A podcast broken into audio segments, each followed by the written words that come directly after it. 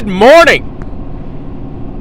Thank you for tuning in to the Fourth Quarter Lights podcast. It is Friday, December 3rd. That is right, the day before championship weekend in college football. Huge games this weekend Georgia versus Alabama, Michigan versus Ohio State, Oklahoma State versus Baylor, Oregon versus Utah, Pitt versus Wake Forest. Just a, a slew of good games. But obviously, I'm here to uh, to talk about one thing and, and one thing only. You know, I, I do dabble into some other subjects and some other teams sometimes, but the the majority of my focus is on the Georgia football team. So coming into tomorrow, Georgia is the number one team in the country. They have been for eight consecutive weeks. Alabama is number three, and and they have struggled. Uh, Alabama has struggled like I have never seen an Alabama team struggle before. I don't, I, I can't recall off the top of my head how many struggle wins that Alabama has this season. Uh, right, I mean, right off the bat, I'm thinking of three, um, plus the loss to Texas A&M. I mean, they almost lost to LSU. They almost lost to Arkansas. And then this past weekend, they almost lost in the Iron Bowl to Auburn. An Auburn team without Bo Nix. So I, I, I just Alabama's eleven and one. The reason that they are eleven and one is is honestly just because of the talent of their roster and the fact that Nick Saban is their coach. If Nick Saban's not their coach, they're probably a nine and three team right now, honestly. Possibly even eight and four. But you know, again, they have enough they have enough talent on the roster to win some games uh, just because they are they're more talented than the other team. So, but but really weird year for for Alabama. Nonetheless, guess what? Uh, they're sitting at eleven and one. They're playing in the SEC championship game, and they're playing for a bid to the college football playoff. If Alabama wins, they're in. Now, luckily for Georgia, because they're undefeated and they've just bulldozed every opponent after the Clemson game, they're in no matter what. I mean, they could lose this game 35 to 10 and they're still in the playoff. Probably not even as the four seed. I mean, Georgia loses. They're, at worst, they're probably a three.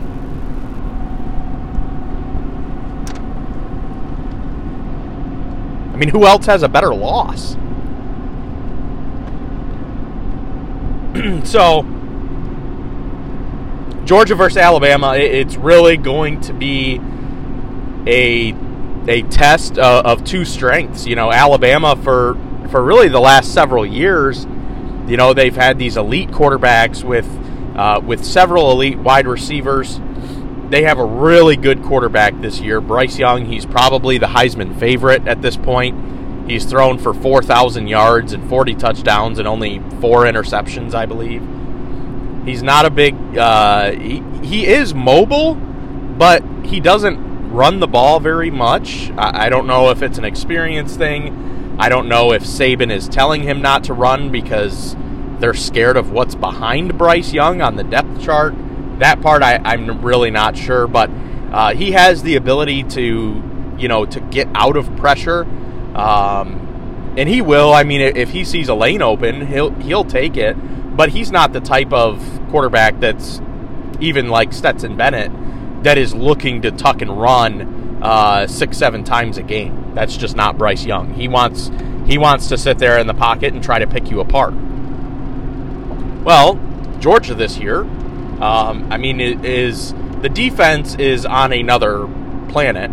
Um, but I mean, the secondary, I, I you know Georgia's giving up the second most passing yards a game. I mean, it's like or second least. They're second in, in the nation in uh, in pass defense. Uh, 100 like 151 yards a game or something like that. I mean, they've only given up I, I don't four or five passing touchdowns all season. I mean, it's just it's insane. Derion Kendrick has has just balled out. Ringo has just been phenomenal. The safeties, I mean, you haven't heard much from Lewis Cine this year. He hasn't had a monster year, but it's kind of a good thing. When you don't hear a defensive back's name, it's usually a good thing. It's because they're doing their job. They're not getting picked on. Quarterbacks aren't throwing their way because they know what happens when they do. Chris Smith, when he's healthy, phenomenal. But I mean, Dirty Dan Jackson, who's a walk-on, he's not even on scholarship, and he's he's been filling in for Chris uh, Chris Smith while he's hurt. Dan Jackson has been playing phenomenal, and that that boy, he needs a scholarship like yesterday. I mean, as soon as they have one available, he should be the first one in line to get it because he has worked his tail off. But you know, defensive backs have played great. There's you you can't tell me that there's a better uh, more experienced, more talented linebacker corps in the country. I just won't even listen to that argument.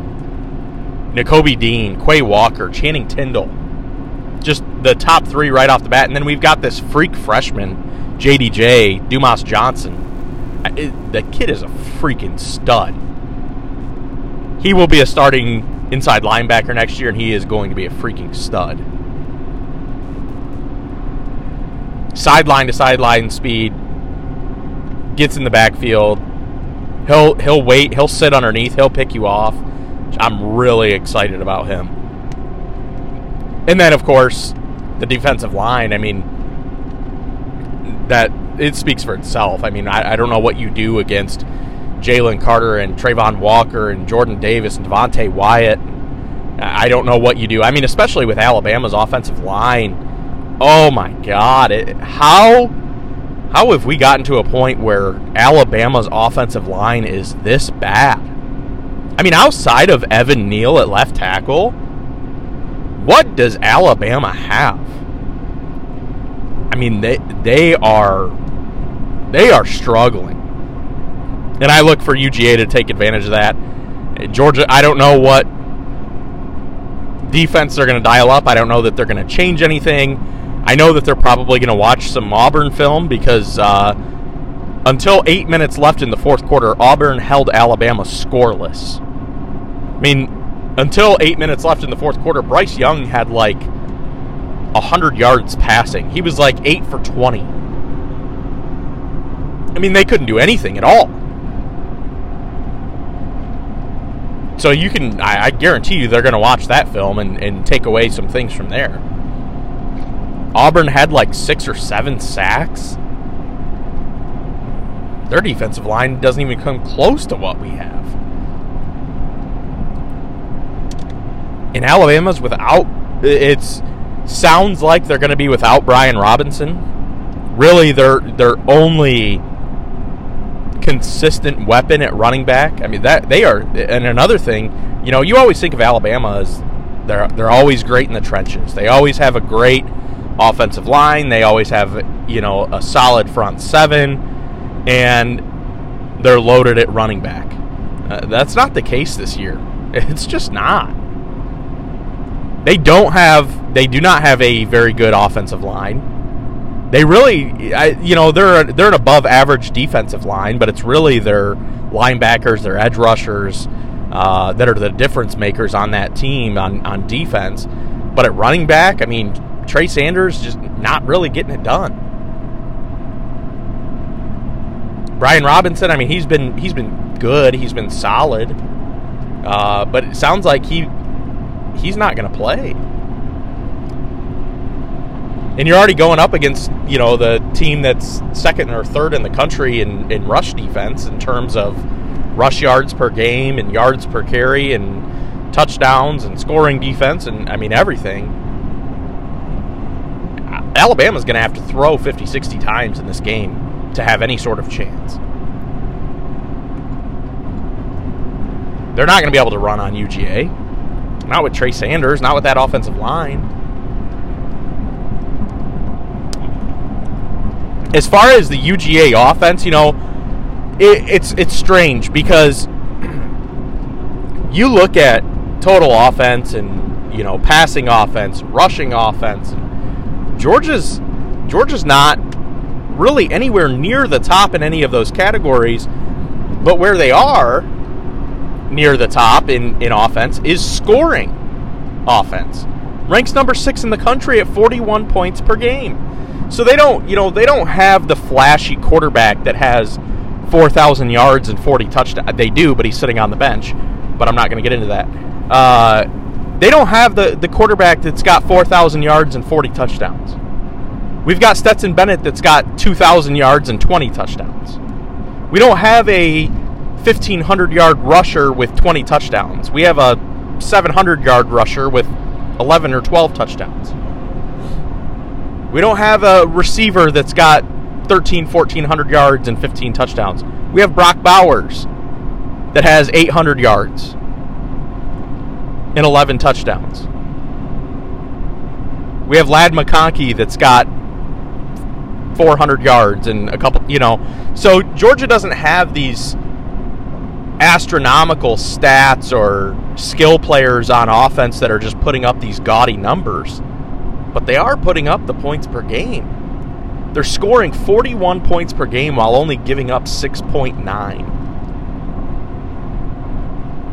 So I think Georgia is going to be able to score on Alabama. And that's, you know, looking back at the history of, of this game, recent history, that's never really been a problem. I mean, the, these games are always in the 20s, 30s. So I don't think Georgia's going to have any trouble. It's just, it, it really depends on, on Georgia's defense, which I mean, to be honest, uh, they haven't give us given us any reason to concern or to worry at all this year. I was more nervous about the Tennessee offense than I am Alabama. And I don't know if that's just because of the hype, because of the tempo. They their starter scored 10 points against our starters. The game was 41-17, but they scored a garbage time touchdown with their second or third string offense against our fourth or fifth string defense when we were already up by 30 some points. So we gave up 10 points to Tennessee, which is like top 12, top 15 in terms of total offense and scoring offense and so I just it's it's weird, you know, and, and we've never had this type of season at UGA, especially not in my lifetime. I'm 30 years old. We've never seen anything like this from UGA. We've never seen a defense like this in college, period. I mean, you talk about the old school Alabama LSU defenses. I don't even think they were this good. Especially given the changes and and the way that college football is played now in the modern era and the spread and, and trying to to contain these teams that are putting up four or five hundred yards passing. I mean, it's to to hold these teams to less than a touchdown is just insane. But UGA is doing it. So I think the spread right now is, is I don't know that it's moved at all. I think it's still six and a half. I don't see the game being that close. Now, I, and that's that's just how I feel. Now, would it surprise me if UGA was to lose this game in heartbreaking fashion late, something like 20 to 17 or 24 to 20? No, it, it wouldn't surprise me because that's Nick Saban and it's Alabama and you know that, that unfortunately that's what we've kind of come to expect. So no, that wouldn't surprise me. I would be upset. I would be a little. I'd be pissed off. But we're still in the playoff. Every all of our goals are still ahead of us in terms of national championship aspirations. It wouldn't surprise me if that was flipped and UGA gave Alabama a taste of their own medicine and won the game in close fashion 20 to 17, 24 to 20, 27 24. I just don't think that Alabama's going to score that many points. And I don't think UGA is going to have trouble scoring. So I've seen scores thrown out there, and and I, I don't think that it's going to be like a massive blowout, like 45 to 10 or anything like that. It, could be. I mean, it, it's happened before. Clemson did it to Alabama a couple years ago in the national championship game. Not saying that it can't happen. I don't expect that to happen. But I could I could see UGA winning by 14, 17, 20. So if I was to put a if I was to stamp my official score prediction on this game, I would say it's going to be a 34 to 20 game. And, and, again, I would be surprised if Alabama got to 20. But at the same time, I would also be ecstatic knowing that Alabama's the best offense that we are going to play the remainder of the season and we hold them to 20 points. So 34 to 20 is my score prediction. I think UGA is going to have some success running the ball. I think they're going to use James Cook a lot. Going to use Kenny McIntosh a lot. Brock Bowers, Darnell Washington, a ton. A lot of mismatches there. Stetson Bennett, he's not going to go off. He's not going to throw for 350 yards and four touchdowns. But he he's going to get the job done. He's probably going to throw for 220, 240, two touchdowns, maybe a pick.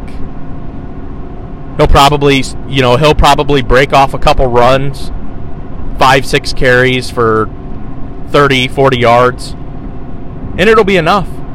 And that'll be the best offense and possibly the best team that UGA has left to play.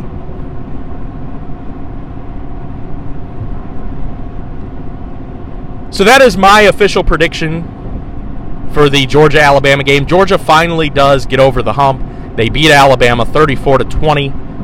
They are SEC champions. They go to the college football playoff as the unanimous number 1 for 9 consecutive weeks and wait and see who they play as the 4 seed. Whether that be Cincinnati, Notre Dame, Oklahoma State, whoever. good luck to everyone this weekend. Let's hope and pray for a Georgia win. Y'all stay safe, take care. Thanks for watching, and go dogs.